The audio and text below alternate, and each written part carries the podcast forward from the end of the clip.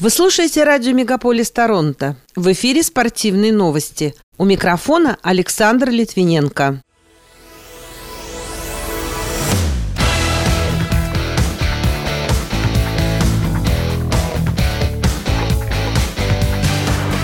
Торонто Мэпл Ливс не попал в плей-офф Кубка Стэнли. Райан Рейнольдс отказался от покупки Оттавы Сенаторс. Канадский фигурист Хиган Мессинг покидает большой спорт. Российские дзюдоисты успешно выступили на чемпионате мира в Дохе, а у российской гонболистки Владлены Бобруниковой обнаружена лимфома Ходжкина.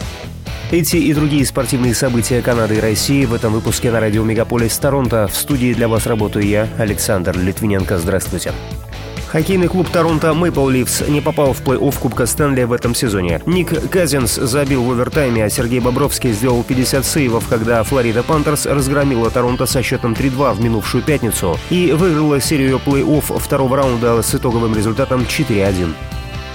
Актер Райан Рейнольдс вместе с инвесторами из Remington Group отказался от участия в торгах по покупке хоккейного клуба Ottawa Senators. За приобретение команды также борются и другие знаменитости. Американский рэпер Snoop Dogg присоединился к заявке предпринимателя Нека Спаркса. Ранее стало известно, что певец The Weeknd совместно с миллиардерами Джеффри и Майклом Киммел тоже вступили в гонку за Senators.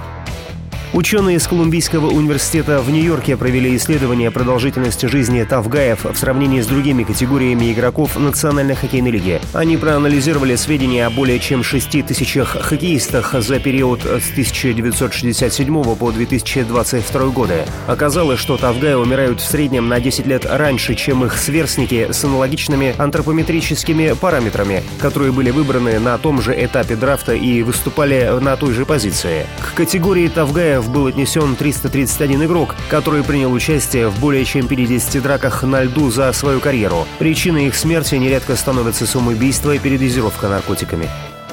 Канадский велогонщик Дерек Джи, участвовавший в своем первом гран-туре, занял второе место после ирландца Бена Хили на восьмом этапе Джиро де Италия в прошедшую субботу. 25-летний атлет из Оттавы был частью отрыва из четырех человек, оставаясь рядом с лидерами, несмотря на череду сложных подъемов.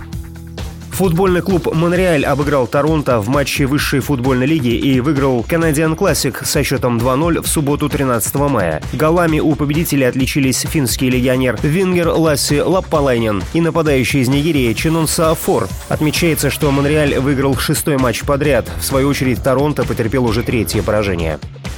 Киган Мессинг, победитель двух последних чемпионатов Канады в мужском одиночном катании, покидает большой спорт. Последним турниром для него стал командный чемпионат мира этого года, где канадцы финишировали шестыми. 31-летний фигурист пять раз выступал на личных чемпионатах мира. Лучший результат – шестое место. И был участником двух последних Олимпиад – одиннадцатое место. Правда, в состав золотой канадской сборной на командном турнире игр 2018 года в Пхенчане Мессинг не попал. Ему предпочли Патрика Чана. Кроме того, Мессинг – серебряный серебряный призер чемпионата четырех континентов 2023 и многократный призер этапов Гран-при. В рейтинге лучших одиночников мира за пять лет при нынешних правилах он занимает 13 место с личным рекордом 275 и 57 сотых балла. Министр внутренних дел Германии Нэнси Фрейзер заявила о необходимости отказывать российским и белорусским спортсменам в германской визе, чтобы препятствовать их выступлению на международных соревнованиях, сообщает агентство РИА Новости. По словам Фрейзер, это нужно для того, чтобы Кремль не использовал спортивные площадки в качестве сцены для своей пропаганды.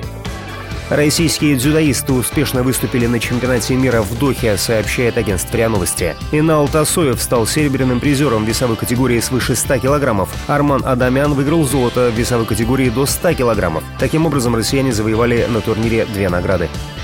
Гроссмейстер Ян Непомнящий проиграл французу Альризе Фирудже в партии седьмого раунда первого этапа Гран Чес Тур в Бухаресте. Россиянин уступил черными фигурами на 57-м ходу. Это поражение стало для него третьим на этом турнире. В другой партии нидерландец Аниш Гири белыми обыграл действующего чемпиона мира китайца Дин Леженя.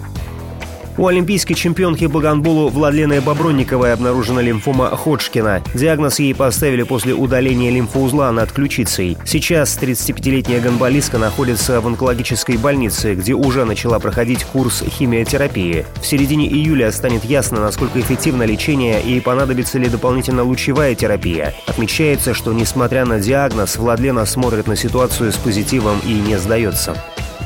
Эксперты в области фитнеса и здорового образа жизни подчеркнули важность утренней зарядки для здоровья и настроения человека. По их данным, посвящать физическим упражнениям после пробуждения нужно не более 10 минут. Однако прежде нужно выпить стакан не холодной воды. Начинать лучше с дыхательных упражнений. Затем перейти на шаги на месте, увеличивая их интенсивность. Завершить зарядку лучше всего упражнениями на гибкость, но не слишком нагружая при этом суставы. Пока это все спортивные события, представленные вашему вниманию на радио Мегаполис Торонто. В студии для вас работал Александр Литвиненко. Будьте здоровы и дружите со спортом.